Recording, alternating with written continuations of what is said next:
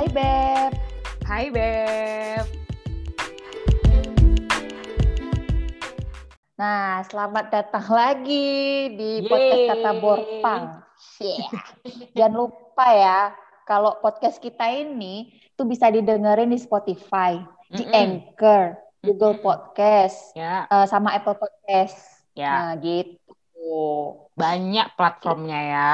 Hmm, banyak kok. Nggak cuma Spotify atau Anchor aja, yang lain bisa. Iya, jadi kalau pengguna Apple nggak punya Spotify bisa kok pakai Apple Podcast gitu. Bisa, bisa. Cuman sa soal Spotify, mumpung kau tadi Hmm. ngomongin soal Spotify, aku keingat ternyata ada kabar terbaru dari Spotify.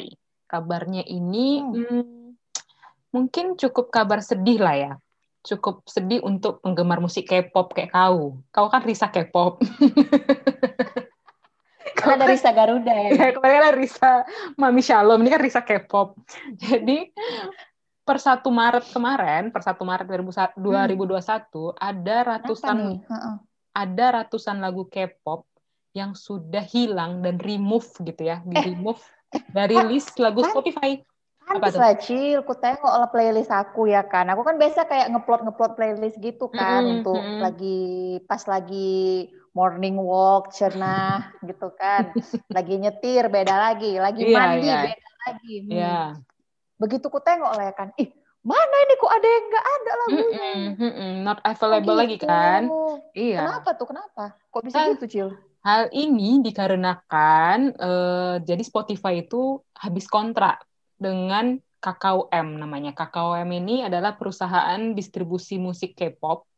Dia ini perusahaan Oh. distribusi terbesar. Kalau teman-teman juga tahu yang namanya Melon, ya kan musik streamingnya Korea, yang kayak macam. Spotify tapi khusus untuk Korea. Nah, Iya, iya, Melon. Yang sering ngeluarin chart. Iya, Melon Chart benar.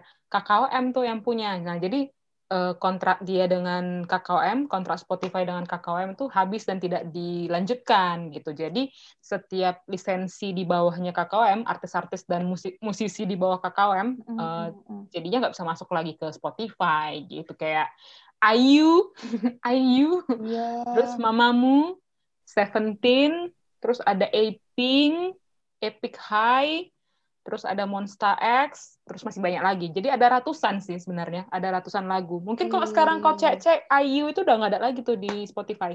Ih, sedih lah. Mm-mm. Lagunya lagunya enak-enak. Mamamu lagi.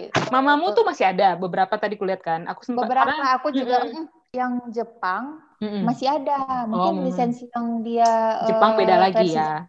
beda lagi kali ya gitu kan karena memang pasarnya pasar ke Jepang memang Iya. mereka tiap eh, idol itu bikin album versi Jepang tuh biasanya ya memang ke Jepang Ya, lisensinya beda kan. mungkin. Cuman yang Seventeen nih sedih aku. Kalau Seventeen justru chill, lagu-lagu terbarunya dua tiga album terakhir kalau nggak salah aku. Kenapa tuh? Ada masih Masih ada ya? masih ada. Cuman kan yang lama-lamanya itu kan yang mereka baru debut. Itu yang nggak ada Itu lagi ya? enak. Oh. Nggak ada. Eh, sedih lah. Iya, aku juga termasuk penggemar Mamamu juga. Aku baru cek, oh iya beberapa lagu Mamamu juga udah nggak ada lagi di playlistku. Ya sudah lah ya. Iya, sedih lah Seventeen tuh hai yang sama-sama uh, carrot kayak aku ya. Bukan carrot, wor- wortel. Carrot. Carrot ya. Sedih lah kita.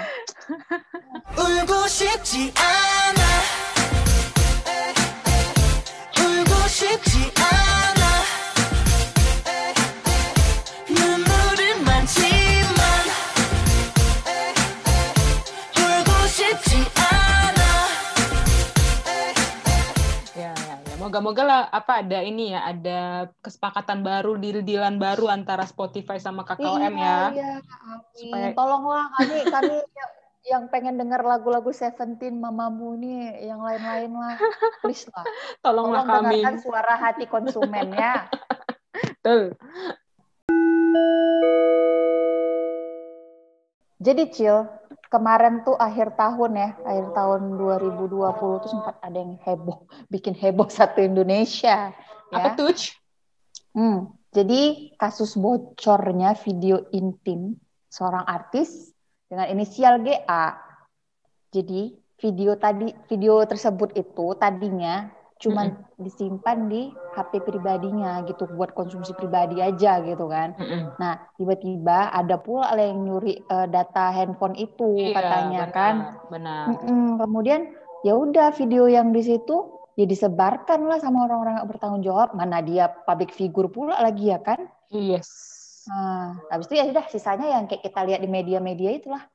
Iya, sampai sekarang belum belum tahu ya kelanjutannya kayak mana ya, tapi Hmm. eh emang seingatku tuh pelaku penyebarannya tuh udah tertangkap sa dari bulan November kemarin, udah tertangkap tuh dua orang Ah, penyebarnya ya. penyebarnya. Tapi ternyata kasusnya nggak berhenti sampai penangkapan penyebaran gitu, penyebarnya. Tapi si GA-nya sendiri sebagai korban yang handphonenya hilang, yang datanya kecuri ini, malah juga sekarang ini bersama si pasangannya di video itu ya, si MYD itu inisialnya kalau nggak salah, mereka juga naik nih jadi tersangka sekarang. Awalnya mereka dipanggil buat jadi saksi, buat penyidikan dari polisi. Eh di Uh-uh. akhir Desember kayaknya tuh tanggal-tanggal setelah Natal kayaknya tuh malah itu ditetapkan jadi tersangka sekarang. Cemana menurutmu? Oh. Udahlah handphonenya hilang, datanya Udahlah. hilang. Jujur sebenarnya iya sedih di luar dari tingkah laku yang Iya. ya menurut kita secara norma dan, Secara eh, norma dan agama salah ya sebenarnya. eh, eh, itu itu bukan per- eh, perbuatan yang terpuji gitu kan. Ya, Setuju. Tapi ya tetap aja sih kayaknya kok apa ya sedih lah ya gitu ya. Iya, nggak Kok sudah sih. jatuh tertimpa tetangga gitu ya. Tertimpa apa? Sorry, tetangga. Tetangga. Bukan tangga ya, tetangga mau nimpa kau ya. Tetangga. Sudah jatuh tertimpa Tetangga tetangga. biasa. Iya, tetangga. Tetangga. Iya, jadi si penyebarnya itu kena pasal berlapis undang-undang ITE. Sama undang-undang pornografi. Terus si Hmm. si GA-nya sendiri, si artis tersebut dengan pasangannya itu si MYD Hmm. eh, terkenanya eh, undang-undang pornografi doang, satu satu pasal doang gitu. Cuman masalah ini kan bukan masalah baru sebenarnya kan, Sa. kasus yang udah jatuh ketimpa tangga kayak yang kau bilang ini tadi itu bukan Tiba tetangga kalau aku. Ketimpa tangga ini bukan kasus Hmm. pertama gitu di dunia showbiz Oh Indonesia. iya iya iya iya pernah dulu ya. Iya, kalau Pernah kau masih Cin. ingat, kalau kita masih ingat tuh di tahun 2010 tuh ada Hmm. kasusnya si penyanyi band itu besar juga kan dengan dua video, Iya iya dua video heboh lah waktu itu. Eh itu zaman kuliah YouTube. itu. Zaman YouTube masih awal-awal, cuy. Ingat aku. YouTube masih awal-awal. Iya, aku benar. aku masih YouTube baru mula-mula. masuk kuliah itu. Iya memang ya. 2009. Iya, benar-benar. Awal-awal masuk kuliah dan awal-awal orang jadi Hmm. excited nyari di YouTube gitu gara-gara ada yang nge-publish di YouTube. Hmm. Dan itu kan si artis itu di, di- dinyatakan bersalah jadinya. Dia kan di- dituntut juga hukuman penjara tiga setengah tahun. Padahal dia juga dalam kondisi kayak si GA ini eh, hard disknya dicuri orang, datanya hilang. Iya benar-benar.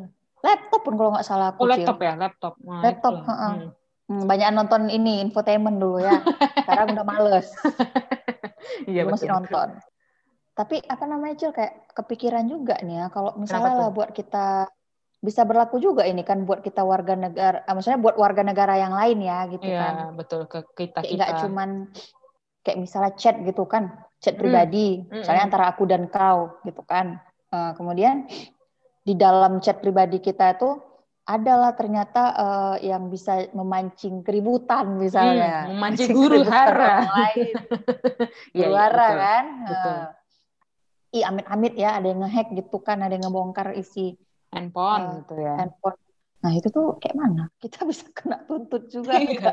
Iya, betul juga sih kalau pikir-pikir ya kan. Cuman Kalau beda fisik aja nih ceritanya nih, beda beda bentuk aja nih. Si Bukan bentuk video kawan ya? tadi, si GA tadi video ya kan. Nah Mm-mm. kita misalnya chat gitu kan, yang paling yang paling ringan aja lah kita bilang iya si iya chat ya kan. si chat kita Ah. lagi ngomongin apa gitu Ah. terus pihak tersebut tersinggung dengan omongan kita gitu ya kan. Ah, Apakah kita juga akan kena tuntut? Hmm, aku juga Ah. bing- bingung menjawabnya karena kita kan sama-sama bukan bekerja di bidang hukum ya, cuy. Bagusnya kita Hmm. mengundang orang yang bekerja di bidang hukum, profesinya di di Hmm. bagian hukum supaya dia bisa Boleh boleh. Menjelaskan ke kita yang orang-orang awam terhadap hukum ini kan supaya nggak setengah-setengah ini informasi yang kita dapat gitu. Jadi kita bisa tahu Iya. sejauh apa sih undang-undang ITE itu bisa melingkupi ruang gerak kita dalam bersosial media maupun dalam hal privasi yang kayak Ya. tadi kan, chat-chatan, foto-foto, video-video di dalam handphone kita. Ah, awak agak ngeri-ngeri juga nih ya kan kalau misalnya eh, mau bikin story di Instagram Iya. gitu kan. Jadi takut, mana nih takut. nanti kena Iya. pula orang ngeri ngeri orang tersinggung juga nanti ya Iya. kan. Nah itu Jangan. itu juga apakah ITE ini jadi membuat orang jadi insecure untuk nge-publish apa pun gitu kan? Hmm. Jadi ruang geraknya itu terbatas di era informatika ini atau. Apakah orang terlalu tersinggung sekarang itu mudah tersinggung sehingga dikit-dikit lapor, dikit-dikit Iya, ya. kontennya dilapor gitu. Jadi apa-apa orang sensi jadinya apa-apa gitu orang kan. jadi sensi. Jadi semuanya berlandaskan pencemaran nama baik, undang-undang ITE. Semua sekarang begitu. Jadi kita panggil aja lah orangnya, Sa. Hmm, silakan. Jadi aku punya seorang teman yang bekerja sebagai advokat di Hotma eh, Sitompul, Hotma Sitompul and Associates dan pembela umum di Itu. LB di LBH Mawar Sharon. Yang Kenapa? yang anaknya vokalis itu bukan? Vokalis, Ya betul. vokalis band. Bang, ya betul. Bang Samson kan. Ya. Nah, tuh, udah, udah kedengaran suaranya. Jadi ini teman lamaku, dia temanku dari SMA, tiga tahun kami se- sekelas. Sama malasnya dulu, eh ujung-ujungnya dia kerja di bagian hukum sekarang, Wak. Uh, nggak bisa malas-malas lagi Nggak ya. bisa dia malas-malas gitu. lagi. Kita panggil aja lah orangnya ya. Filipus Harapentasi Tepu SH. Halo, halo, halo. Halo. Nama podcastnya apa nih nama podcastnya? Itulah kok nggak pernah dengar kami kan. Ah, inilah Lah. kan. Kata borpang. Oh iya iya tahu tahu tahu. Kan sering diupdate kan? Iya iya iya iya. iya. Oh, dia sering lihat. Cil story. Sering tapi- lihat tapi belum pernah dengar. Iya, itulah nggak apa-apa. Nggak apa-apa, nggak apa-apa. Hmm. Setelah ini ya, Pus, kau dengarlah podcast kami karena kau ada di dalam.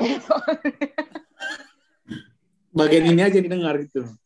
Eh, bagian ini. Kayak mana kabarmu. Pus? Baik baik baik. Cila apa Baik. kabar Cila? Baik. Eh, Siapa tadi Karisa apa kabar? Baik, ih gak usah manggil kakak. Jadi Ade, seumuran ya, seumuran ya kita ya. Kita Iya. seumuran. seumuran. Iya. Pus, kau sebagai seorang apa yang bekerja di bidang hukum, gimana Mhm. persidangan selama new normal kayak gini, Pus? Hmm, jadi memang harus ini ya, memang harus adaptasi semua kayak semua kerjaan harus diadaptasi. Khususnya kan kalau advokat itu yang litigasi, sidang di pengadilan kan banyak eh, berkerumun ya di pengadilan kalau dulu kan. Iya, betul. Eh, orang nunggu sidang, terus orang orang yang datang sebagai saksi gitu kan. Cuman belakangan karena pandemi ini jadi lebih digunakan ini gunakan media-media yang kayak kita pakai ini lah misalnya Zoom atau Oh. apa gitu kan. Jadi terdakwa itu orang yang disidangkan itu nggak lagi didatangkan ke persidangan karena cukup bahaya kan kalau ke persidangan kan karena di rutan sendiri pun banyak yang positif kan. Iya, betul. COVID. Jadi eh, didatangkan ke persidangan dia melalui Zoom gitu. Jadi nggak bisa langsung gitu. Hmm. Dan itu waktu itu kita sempat juga LBH Mawar Saron itu diundang ke Dewan Pertahanan Nasional sempat dibicarakan mengenai persidangan ini apakah nanti sidang ini bisa dianggap tidak sah karena melalui Zoom karena undang-undang itu disebutkan eh, kalau gitu tuh berdampingan secara langsung dengan Eh, terdakwa misalnya gitu. Oh, Cuman kan harus dimaklumi lah dengan keadaan-keadaan begini karena memang kita nggak siap secara aturan peristiwanya dulu baru nanti aturannya menyusul gitu. Iya, iya, betul, betul juga. Hmm, kan force major Iya. ya jatuhnya ya, Gus ya. Iya, sejauh ini sih udah berlangsung bagus lah di pengadilan udah ada Zoom kan, udah ada ini terdakwa juga udah nggak dihadirin, saksi juga beberapa kadang juga via Zoom gitu. Cuman Hmm. mengadaptasi lah akhirnya beradaptasi dengan kondisinya gitu. Hmm, hmm, hmm, hmm, hmm.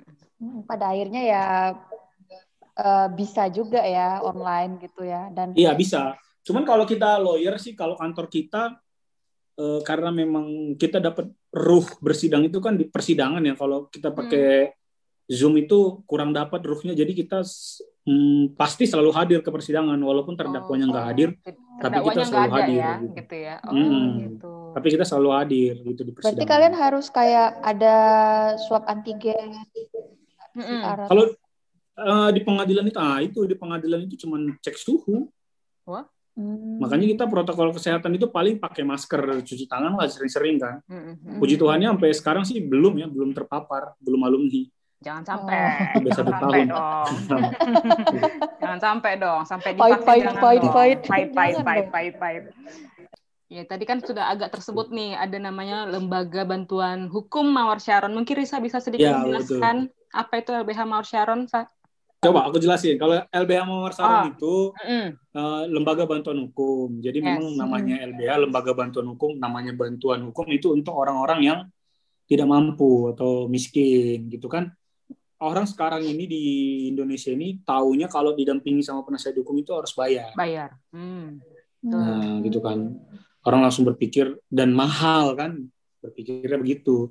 Iya benar. Tapi yang perlu diketahui itu khusus untuk orang-orang yang tidak mampu itu negara hadir dengan adanya LBH gitu. Oke.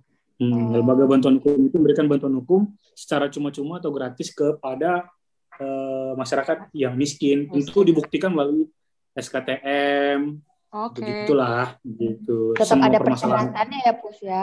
Ya ada ada. Karena kan eh, LBH itu memang khusus untuk orang yang tidak mampu. Kalau dia mampu, tentu harus ke kantor profesional, misalnya ya. ke law firm mana gitu kan. Gitu. Yes. Kalau semua Hmm. LBH tangani, nanti eh, jadi ini jadi masalah kan. Semua mau gratis kan gitu. Jadi advokat tuh misionari Nggak jadinya ya. Iya, gitu. Iya. Volunteer semua jadinya gitu. Iya, makanya jadi iya jadi charity ya jadinya. Iya, makanya dibikin lah LBH itu untuk orang-orang yang memang nggak mampu gitu. Di LBH Mawar Saron itu sudah berdiri lebih dari 18 tahun, 2002.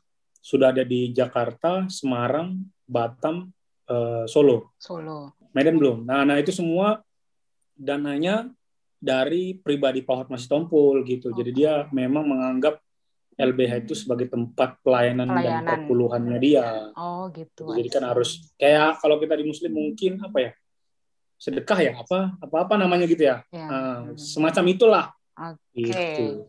Jadi Pus, kami kan tadi Oh. sedikit flashback ya dengan apa yang kami bahas tadi.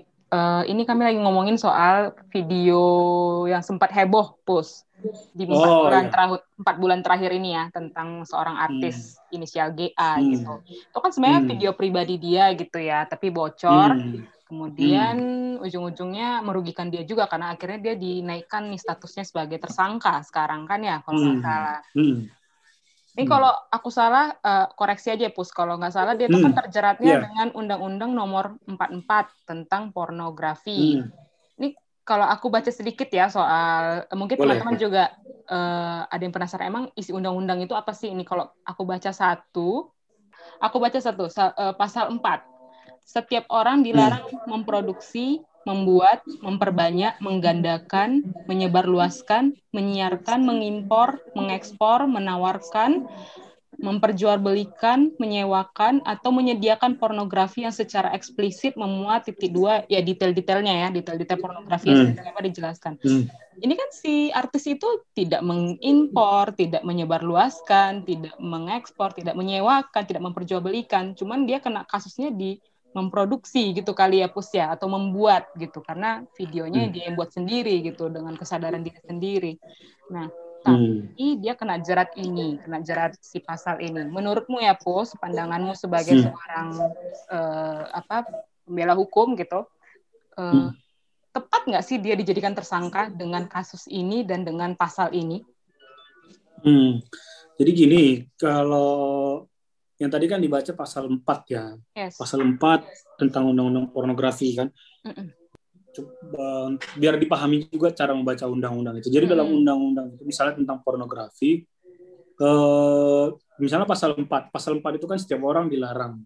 Setiap orang dilarang gitu. Terus kalau dilarang apa sanksinya kan kira-kira gitu. Hmm. Nah, sanksinya itu sendiri kan ketentuan pidananya, sanksi atau ketentuan pidana itu kan ada di pasal 29. Itu mungkin bisa dibaca. Setiap orang yang memproduksi, membuat, memperbanyak, menggandakan, menyebarluaskan, menyiarkan, mengimpor, mengekspor, menawarkan, memperjualbelikan, menyewakan atau ada bahasa atau di sana menyediakan pornografi sebagaimana dimaksud pasal 4 ayat 1 yang tadi Cila bacakan, dipidana dengan pidana penjara paling singkat 6 bulan dan paling lama 12 tahun. Dengan dengan denda paling sedikit 250 juta, paling banyak 6 miliar. Jadi dari semua dibacakan tadi setiap orang yang memproduksi bla bla bla membuat atau menyediakan kan tadi ada bahasa kata atau.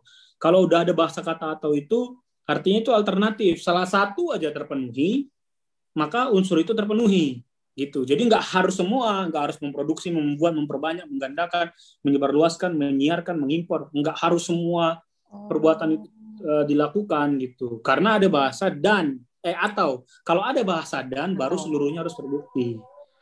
Yang diduga dikenakan ke kasusnya GA itu uh, itu yang memproduksi atau membuat ini kan ada bahasa memproduksi membuat. Betul. Itu kak itu yang diduga di, di, diterapkan pasal inilah yang diterapkan di kasusnya GA kan. Nah bisa kita lihat juga di, itu di media-media memang itu yang dikenakan gitu. Nah permasalahannya sekarang apakah eh, apakah berhenti sampai di situ? Nah kalau secara awam kan oh iya kena dia kan membuat. Kalau bukan dia yang membuat siapa kan gitu. Apakah dia direkam betul. oleh orang atau dia merekam sendiri kan? Nah, kita misalnya eh, berasumsi lah katakan dia membuat. Loh berarti kena dong dia pasal 29 kan kira-kira gitu kan Yes. nah, tunggu dulu jadi membacanya nggak sampai nggak selesai di situ Sampai nah situ pasal ya. iya nah tadi kan di Cila bacakan pasal. 4 nah di penjelasan nah penjelasan itu bagian bawah. Jadi setiap pasal itu biasanya ada penjelasannya kalau udah undang-undang yang eh, baru itu. Nah nah penjelasan pasal 4 ayat 1 yang Cila tadi bacakan disebutkan di sana. Yang dimaksud dengan membuat karena beda membuat dengan memproduksi. Kalau memproduksi itu kan jadi sebuah uh, Oh, uh, dipublikasi seperti gitu ya.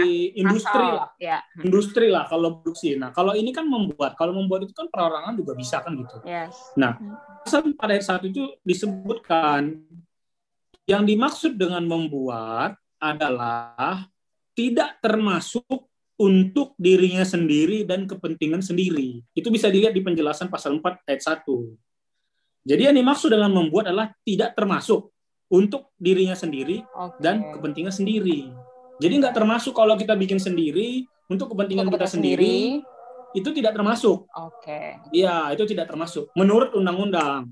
Gitu. Tapi eh, itu udah selesai itu penjabarannya. Setelah kita baca pasal 4, kita baca pasal 29 tentang ketentuan pidana, terus kita baca penjelasan tentang pasal 4. Jadi kita berasumsi lagi nih, beropini lagi. Oh, berarti eh, GA nggak bisa dong harusnya kena pasal itu karena Betul. dia membuat untuk sendiri, Sendiri. gitu. Kalau misalnya memang itu dibuat untuk orang lain untuk disebarkan, Baru maka kena. di mana ya. penyebarannya? Di mana penyebarannya gitu. Yes, yes. Nah, untuk penyebaran itu kan pasti ada. Nggak mungkin masyarakat Hmm. tahu. Pasti ada yang menyebarkan. Nah, siapa penyebarnya itu? Seharusnya memang itu menjadi target pertama. Hmm. Gitu. Kalau pendapat pribadi, menurut kalau menurutku kasusnya GA ini nggak bisa dikenakan pasal ini pasal undang-undang pornografi itu nggak bisa karena memang itu eh, dibuat oleh dirinya sendiri dan untuk kalangan sendiri Yes. gitu. Ah, Nah, ah. gimana? Apakah dia itu jatuhnya berarti korban dong kalau kayak gitu? sejauh faktanya adalah memang video itu dia buat sendiri dan untuk dia dan dia tidak sebarkan, Hmm. ya Hmm. maka harusnya eh, perkara ini tidak bisa diproses gitu. Tapi Hmm. faktanya bagaimana kan itu penyidik yang tahu, Hmm, hmm, hmm. orang yang Oh. meneliti yang tahu.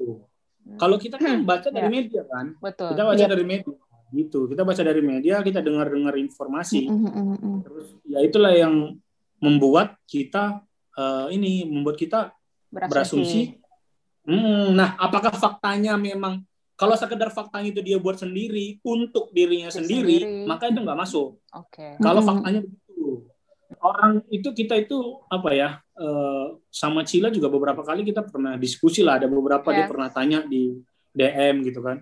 Dan membaca hukum itu memang agak sulit-sulit gampang. Kalau dibilang hukum itu eh, nggak jelas gitu, bukan nggak jelas. Memang eh, orang yang berpendapat tentang hukum itu paling nggak tahu secara konteks semua keseluruhan dia dapat faktanya baru dia bisa berpendapat gitu. Hmm. Kalau dia cuma parsial-parsial jadinya memang ya pendapat ini begini, pendapat ini begini, jadi nggak memang nggak ketemu gitu. Mungkin yang membuat penyidik atau penegak hukum itu melanjutkan ini berkaca pada kasus udah lama mm-mm. Tuh, Ya, itu sudah pernah ada. ya. Iya. Persis sama, persis sama pasal yang di Pasalnya juga sama ya, tuntut dan diputus sama gitu dan sudah diputus pengadilan memang bersalah gitu. Oh iya, iya betul. Nah, yang menyebarkan juga eh, Kena. ditangkap ya kasusnya Ya. dan itu Iya, iya. dipidana lebih rendah dibandingkan si Ariel korban. Oh, yang bikin. Heeh. Eh, Ariel itu lebih tinggi. Itu yang akhirnya berkaca ke sana mungkin eh, perkara ini akan sama, akan serupa. Walaupun kalau aku pribadi dari sejak kasus Ariel itu menurutku sih nggak masuk, nggak bisa. Ariel Nggak itu nggak bisa. dipidana karena itu dibuat ya? untuk. Diri sendiri. dirinya ya. sendiri. Iya. Sampai putusan sih aku berpendapat karena udah baca putusan juga berpendapat bahwa perkara Ariel itu terlalu dipaksakan untuk memenuhi undang-undang pornografi. Pornografi. Hmm. Mm-mm. Gitu. Oke. Oke, oke. Cukup jelas. Wah, bisa dipahami lah ya Bisa dipahami. untuk Ya. untuk orang AAA orang awam seperti kita ya. Mm-mm, Masuk mm. akal juga. Ini eh, Filipus kalau misalnya kita re- relevansikan lah eh, sama kita gitu kan. Misalnya nih, Hmm. itu kan tadi video ya bentuknya ya. Mm-mm. Nah, Hmm. misalnya nih kalau bisa eh, data handphone kita ada yang bocor, ada yang ngehack tuh, Hmm. amin ya. Contohnya kayak chat Hmm. gitu kan. Nah, Hmm. misalnya nih kita lagi ibaratnya ngomongin orang nih lagi gibah, Hmm. chatnya rupanya tiba-tiba bocor. Terus orang Hmm. orang yang Orang yang digibahin. tahu, orang yang digibahin tahu, terus dia Hmm. tersinggung, terus dia ngelapor Hmm. tuh ke apa ke mana gitu kan ke pihak berwajib berdasarkan UU ITE. Nah, kita tuh langsung dinyatakan bersalah nggak secara UU ITE itu? Mm. Nah itu kalau fakta yang diberikan itu kan kita gibahin orang, terus orangnya nggak terima, terus dia lapor, apakah itu melanggar hukum? Nah yang digibahin ini apa dulu nih? Nah Mm. kalau hukum itu kan ngelihatnya bisa gibah itu kan, oh dia cantik ya, bisa. Dia pakai apa eh, apa skincare apa ya kok kulitnya putih itu kan gibah juga kan gitu. Nah apa maksudnya Tapi yang perbuatan pasti, yang Mm. apa gitu? yang pasti kan dia merasa tersinggung dengan gibahan itu gitu loh Pus. Kalau tadi kita bilang dia cantik, dia ngapain dia tersinggung gitu kan? Ngapain sih orang kalau memang cantik kok gitu pula katanya ya kan? Iya. Jadi untuk makanya itu karena itu karena itu makanya harus konteksnya harus jelas karena gini. Kalau cuman sekedar tersinggung terus orang melapor ya berapa orang yang akan melapor dan berapa orang yang akan masuk penjara cuman gara-gara tersinggung. Tersinggung. Oke. Pertama gini, kalau misalnya menggibah itu antara dua orang komunikasi Yap. berdua begitu terus eh, pertanyaannya kan kok bisa sampai ke dia kan? Kan itu berarti Ya. ada satu temen nih Mm. yang bocorin kan kira-kira gitu kalau berdua aja kan orang nggak tahu Oke, gitu betul. kalau untuk lewat chat untuk lew eh, tadi kalau misalnya bilang di hack orang yang punya keahlian hack itu untuk perkara-perkara yang besar lah kalau untuk gibah kayaknya nggak ada kerjaan juga orang itu mau dan itu itu sendiri nggak dibenarkan hukum gitu loh Iya, iya. handphone kita di hack orang itu itu melanggar hukum undang-undang ITE juga Hmm. jadi orang itu nggak boleh disadap kalau nggak berdasarkan hukum, nggak boleh dihack handphonenya, nggak boleh di cloning gitu loh. Karena di pasal 30 Undang-Undang ITE itu disebutkan setiap orang itu bisa dihukum apabila dia mengakses media elektronik milik orang lain dengan cara apa pun. Misalnya contoh, Cila nih kita lagi makan, terus dia ninggalin handphonenya. Terus aku buka, aku cek-cek handphonenya itu bisa kena. Karena di bahasanya di pasal 30 itu dengan cara apa pun. Jadi makanya harus uh, perbuatan itu juga harus jelas. Kalau tadi dihack, tentu dia bisa kita laporkan karena ngehack kita gitu. Nah sekarang permasalahannya menjadi substansi pertanyaannya, apakah bahan gibahan itu yang akhirnya dia tahu bisa melaporkan? Nah kalau itu memang bermuatan apa? Apakah itu perbuatan penghinaan? Apakah itu bermuatan sara? Apakah itu Hmm. eh, apa baik. permusuhan antar golongan? Hmm. Fitnah mengandung Apakah fitnah itu- gitu ya. kebencian. Kalau itu kan berarti menyebarkan berita bohong. Kalau Iya. fitnah, Mm, mm, mm. ya kalau itu tentu. Misalnya contoh si ini eh, apa ya fitnah ya? Fitnah misalnya si ini waktu itu nyuri ini, tapi sebenarnya nggak benar kan? Heeh. Ya itu bisa kena Hmm. undang-undang ITE gitu. Yang nggak mencemarkan nama baik dan nggak berisi penghinaan sih nggak apa-apa. Tapi penghinaan itu juga harus dilihat penghinaan itu sejauh apa gitu loh. Maka harus diuntai dari kata per kata gitu. Selalu undang-undang Oke. ITE itu pasti menggunakan ahli-ahli bahasa. Oh, Gitu. Ya mungkin pakai kata-kata kasar, Hmm, hmm, bukan hmm. kasar gitu ya, bukan. Cuman kayak orang Medan ada bodak, ada apa gitu kan Iya. semacamnya lah Yes, yes. gitu nah yang itu tentu bisa kalau orang itu tahu ya dia bisa melaporkan Hmm. itu Ya, ya, karena itu Gitu, karena menghina itu ya. mencemarkan eh, mencemarkan nama- nama dia baik. menghina dia juga Eh, hanya sebatas gibah-gibah dan dia akhirnya tersinggung berapa banyak ya orang yang akan dilaporkan apalagi mama-mama orang Medan ya semua kayaknya harus dilaporin gitu kan Pusing kayak Gitu. pengadilan itu. ya. Eh, apakah itu mem- memuat eh, penghinaan? Itu yang perlu, di- perlu dilihat sih penghinaan. Apakah itu memang eh, permusuhan dan menimbulkan kebencian? Apakah itu berita-berita tidak benar? Itu yang paling perlu dicek. Berarti, tapi itu tadi sinkron dengan yang mau kami tanya sih soal yang tadi kan memang semenjak undang-undang ITE ini kan dan semenjak sosial media makin marak kan memang konten itu konten terus postingan itu kan sering jadi bahan lapor melapor kan ya post tadi ya. Eh, Hmm. Padahal memang awalnya cuma debat kusir gitu. Eh, contohnya salah satu Hmm. yang kemarin yang YouTube kalau misalnya kita teman-teman masih ingat seorang dokter yang eh, tidak suka apa Oh, tidak iya. disetujui sebuah review seorang artis kan Hmm. sampai sekarang kan tuh Hmm. nggak nggak nggak ada ujungnya dua-duanya eh, dua- eh, dokternya di- dilaporkan seingatku gitu sama si Hmm. artis itu karena dia nggak terima untuk dan dia merasa dicemarkan nama baiknya gitu jadi eh, ya aku Hmm. berpikir mungkin undang-undang ITE ini kan sebenarnya tujuannya besar kan awalnya gitu kan pus bukan hanya untuk Hmm. jadi landasan hukum untuk saling melapor akan debat kusir ataupun hal-hal remeh gini gitu kan. Eh, Hmm. Tapi hmm, kangen ini malah jadi kayak sering dipakai untuk hal-hal remeh justrunya gitu. Yang mungkin yang kedengaran di media gitu, yang sering kita baca di media justru hal-hal remeh seperti ini yang eh, bukan hal remeh ya bilang, tapi hal hal-hal yang sebenarnya eh, ya kayak Gak kata- perlu Ah, dibesar-besarkan ah, ya. kayak apa yang sebenarnya bisa cara kekeluargaan aja gitu, Ah. tapi ujung-ujungnya harus ke polisi lah. Karena bisa dibilang ini nggak ya, pus undang-undang ITE ini apa jadi nggak tepat sasaran atau memang pasal karet tadi harus diperbaiki dulu kah gitu? fenomena ini kan udah lama ya Yap. pembahasan tentang undang-undang ITE itu bahkan sudah ada sejak aku masih kuliah dan bahkan dulu aku pernah jadi ketua panitia buat diskusi panel bahas tentang undang-undang ITE ini karena Hmm. memang adalah pasal karet. Banyak akhirnya orang saling melapor. Makanya di dalam surat edaran edaran Kapolri yang Kapolri yang terakhir itu disebutkan ada beberapa nanti bisa disi- dilihat itu Hmm. edaran Kapolri tahun 2021 tentang undang-undang ITE ini di, diberikan pengarahan kepada seluruh polisi apabila ada berkaitan dengan undang-undang ITE maka eh, harus dilihat apa menjadi permasalahannya. Kalau bisa sedemikian rupa didamaikan di kepolisian, tidak perlu Hmm. dijalankan perkaranya. Hmm, hmm. Nah, itu dibuka sekarang gitu. Nah, terus kemudian apabila sudah dimediasikan dan eh, si pelaku ini sudah meminta maaf dan menyadari kesalahannya, Mhm. tapi si pelapor yang melaporkan ini masih tetap ingin memprosesnya, Memproses. maka Mm-mm. maka eh, tidak ditahan. Orang ini tidak ditahan. Oke. Gitu surat edarannya. Oke. Tetap proses tapi orang itu tidak perlu ditahan. Gitu. Karena eh, akan full ya. Sekarang aja penjara udah over ya, apalagi ada masalah-masalah begini, orang semakin sering akan melaporkan orang lain karena Mm-mm, tidak suka karena Iya, alasan-alasan itu. Makanya kita sudah surat edaran Kapolri itu sebisa yang semangat itulah sebisa mungkin mendamaikan. Terus kemudian kalau sudah minta maaf itu eh, tidak ditahan gitu, Hmm. tapi proses tetap lanjut. Iya. Gitu sih. Itu cukup cukup bagus kok udah dilihat dari sisi kemanusiaan ya. Memang akhirnya banyak yang orang saling melaporkan dan perkara ITE ini kan merancu ya.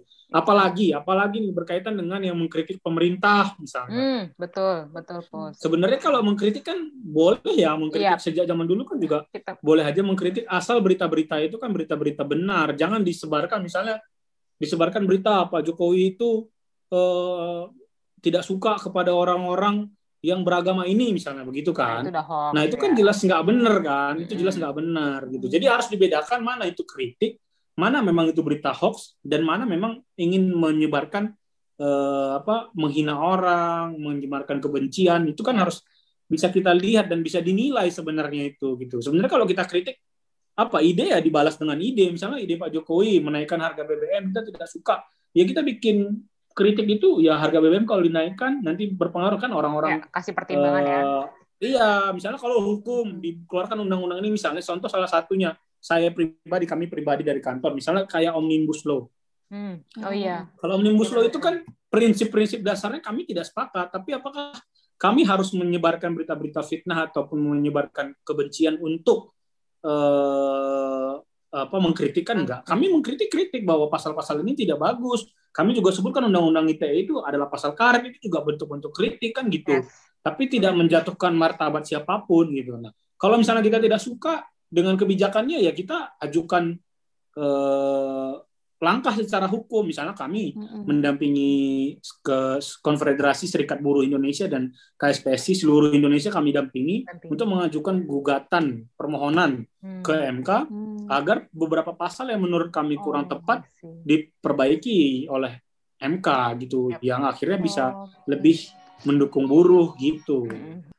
Jadi menurut eh, dirimu lah Filipus, Hmm. apa benar nggak sih eh, UU ITE ini tuh jadi justru mempersempit ruang gerak kita ya sebagai masyarakat untuk berekspresi dan berpendapat nih, terutama bagi eh, kita yang sering bersuara lah di ruang media sosial gitu kan. Hmm. Eh, Hmm. biasanya paling sering kalau untuk yang eh, sepantaran kita kan Hmm.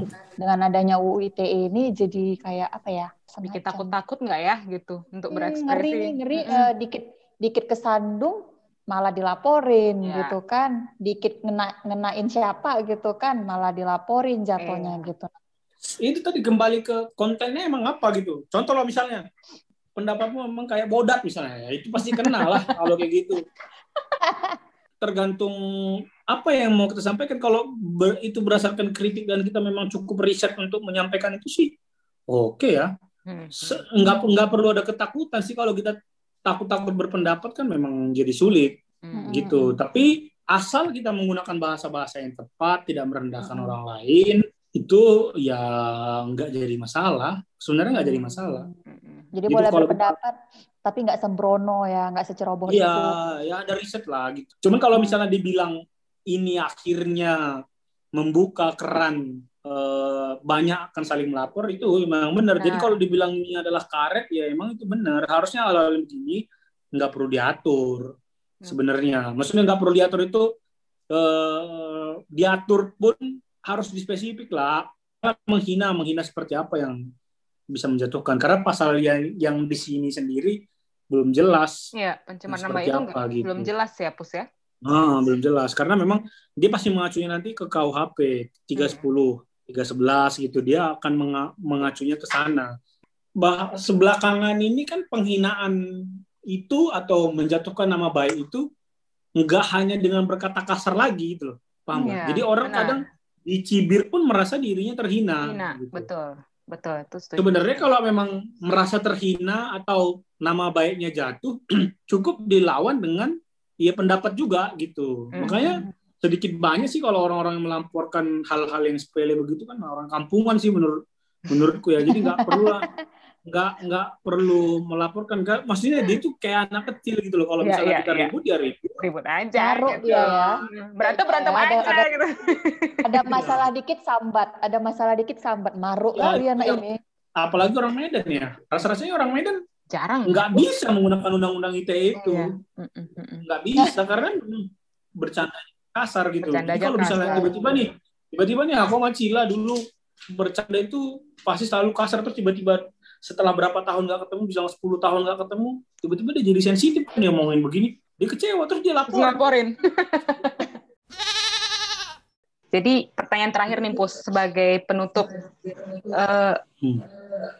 Kalau kau sendiri Pus mau memberi saran mau ke kami sebagai masyarakat biasa, kita sebagai masyarakat biasa atau mau ke para DPR sebagai ini pembuat undang-undang Hmm. Ada saran nggak, Pus? Eh, apakah cara berpendapat dan berdebat itu yang harus dibenarkan di ruang media sosial, ataukah sebenarnya undang-undangnya yang mau diperbaharui dulu? Atau dua-duanya sebenarnya harus diperbaiki untuk membuat Hmm. supaya kejadian-kejadian kayak gini ke depannya nggak terulang lagi nih? Tuduh-menuduh, lapor-melapor atas pencemaran nama baik. ya apa pesan ya pesannya kalau mau berdebat ya berdebat lewat data aja gitu lewat gini ya maksudnya kita berdebat kalau emang itu berdebat hal apa dulu nih biasanya kan orang yang saling melapor itu berdebat tentang kebijakan pemerintah berdebat tentang hukum ekonomi gitu kan Yep. Atau misalnya berdebat mengenai produk-produk kecantikan misalnya Tapi aku belum pernah lihat orang berdebat karena pekerjaan. Itu kayaknya belum ada sih. Cuman dalam konteks yang cukup yang yang besar itu biasanya orang berdebat terus habis itu saling menghina terus habis itu saling melapor. Iya. Lebih bagus kalau berdebat itu dengan menggunakan kata-kata yang bagus lah. Kalau emang dia formal pengen mau didebatin ya kita ada data-data yang mau kita sampaikan itu. Sekarang ini memang harus membatasi diri di media sosial.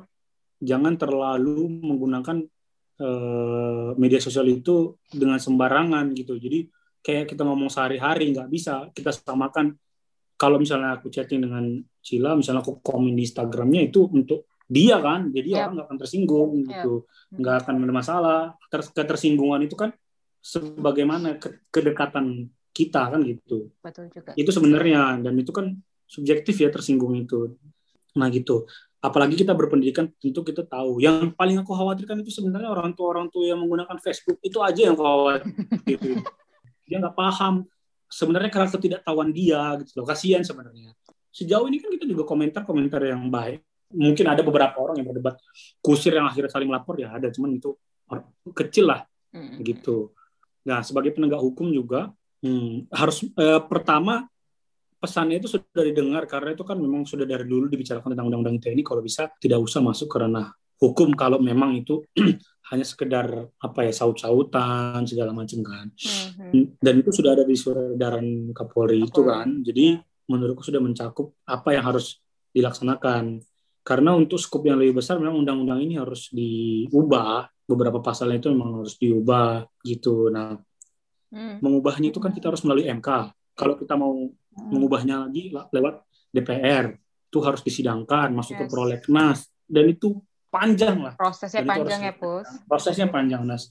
Sementara surat edaran itu sudah ada, itu dulu dimanfaatkan dengan sebaik mungkin. Rasa-rasanya ke, ke depan ini akan berkurang kok perkara-perkara ITE eh, di masyarakat karena itu bisa didamaikan, jadi bisa dikomunikasikan lah semuanya.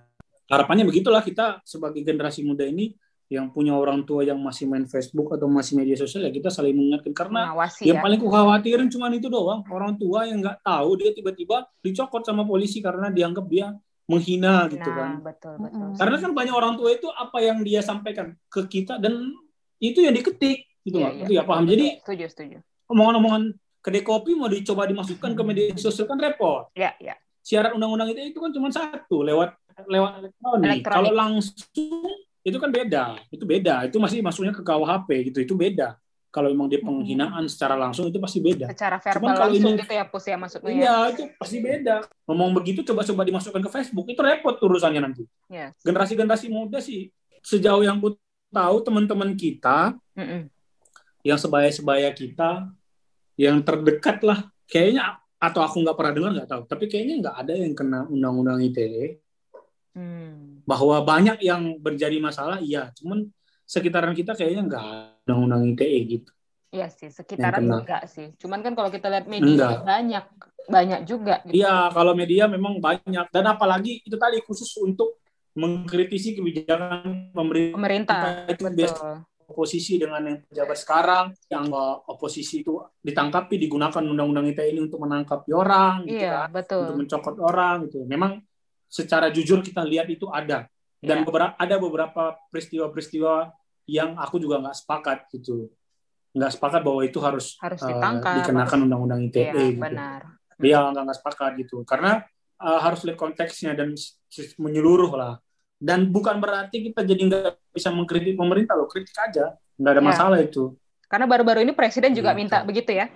Kalau nggak salah di berita aku pernah baca. Iya, dia, dia minta dia dikritik. pengen ya silakan kritik gitu. Cuman itu juga pesannya kalau kita mengkritik jangan Jangan ditangkap. jadi kita yang ditangkap kan gitu. iya. Hmm, ya makanya surat edaran pemerintah, surat edaran Kapolri itu sudah bagus lah. Oke. Terima kasih berarti Gitu. buat Kapolri baru kalau gitu ya Pus karena sudah cukup berprogres Iya. ya. Itu cukup cukup baik lah, cukup baik lah. Kalau undang Bisa khusus untuk undang-undang. ITE ini. Tadi Risa mau Jatuhnya jatuhnya bisa memfilter, Cil. Nggak semuanya ditelan mentah-mentah Yes, gitu. betul. Bisa Hmm. penuh penjara tadi kan sama pengadilan. Iya, sama kasusnya kayak tadi yang kayak apa GA GA. tadi yang pornografi selain undang-undang ITE, Mhm. yang GA tadi itu aku pernah baca yang bikin Jakarta Undercover bukunya ya. Mm-mm. Kalau nggak salah, Aduh, dia- lupa. Hmm. Hmm, karena kan memang katanya di Indonesia ini ya mungkin ada yang ini ada yang memang sengaja merekam ya Cil. Maksudnya ya mereka punya fantasinya sendiri-sendiri, tapi aku kurang sepakat kalau hal itu akhirnya menjerat mereka ke masalah hukum karena Yes. undang-undangnya sendiri menyebutkan nggak begitu gitu. Kalaupun seandainya itu tersebar, maka penyebarnya lah yang harus ditangkap. Ditangkap, Dan itu- benar, setuju. Iya, dan itu yang harus Hmm. eh, di ini secara hukum di siapa yang menyebarkan itu pertama kali itu itu yang harus dikejar lah. Eh, Pus, kalau kalau aku Oh, tengok iya. dari sini mirip Pak Hotma lama-lama. Anjay. Kok makin mirip? Jauh. Biasa kalau makin sering berinteraksi, bekerja sama tuh Rezekinya gitu mungkin gitu. mirip ya, soal juga nanti amin. itu itu kayak aku dengar kalau pacaran sering sama-sama mirip Mirip ya. Ini kerja katanya kerja lama-lama makin sering, makin mirip juga ternyata, Pus. Boleh, boleh, boleh. Oh, thank you. Lumayan ya, Sah, hari ini kita ada banyak insight baru tentang hukum ITE ya, cuy. ada banyak informasi baru ya. Iya. Dari yang selama ini kita cuma bisa baca-baca doang nih di media Iya. gitu kan, media online terutama.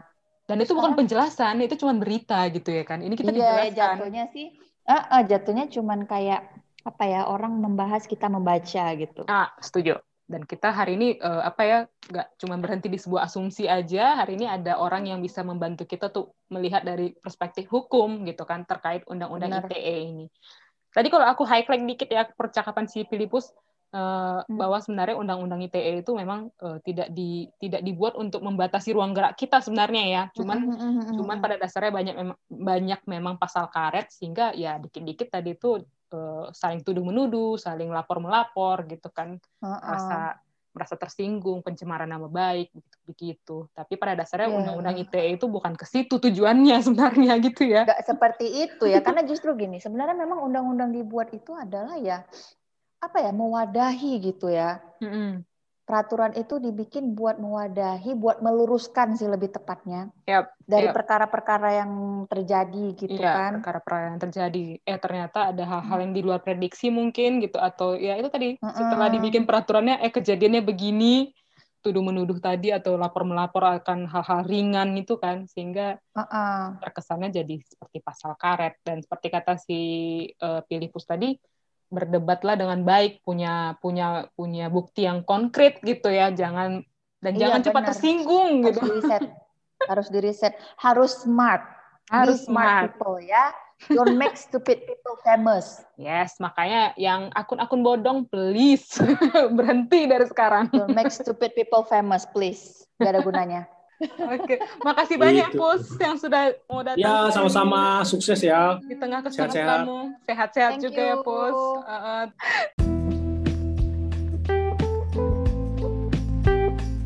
Terima kasih buat semua pendengar juga. Biar apa semoga ini jadi pelajaran bagi kita, bagi kita untuk berkonten dengan smart kayak kata Risa hari ini ya. Mm-mm, be smart people ya don't make stupid people famous saudara-saudara Stay safe, stay healthy. Bye bye. bye beb Ya, semuanya. God Bye, bless. Beb.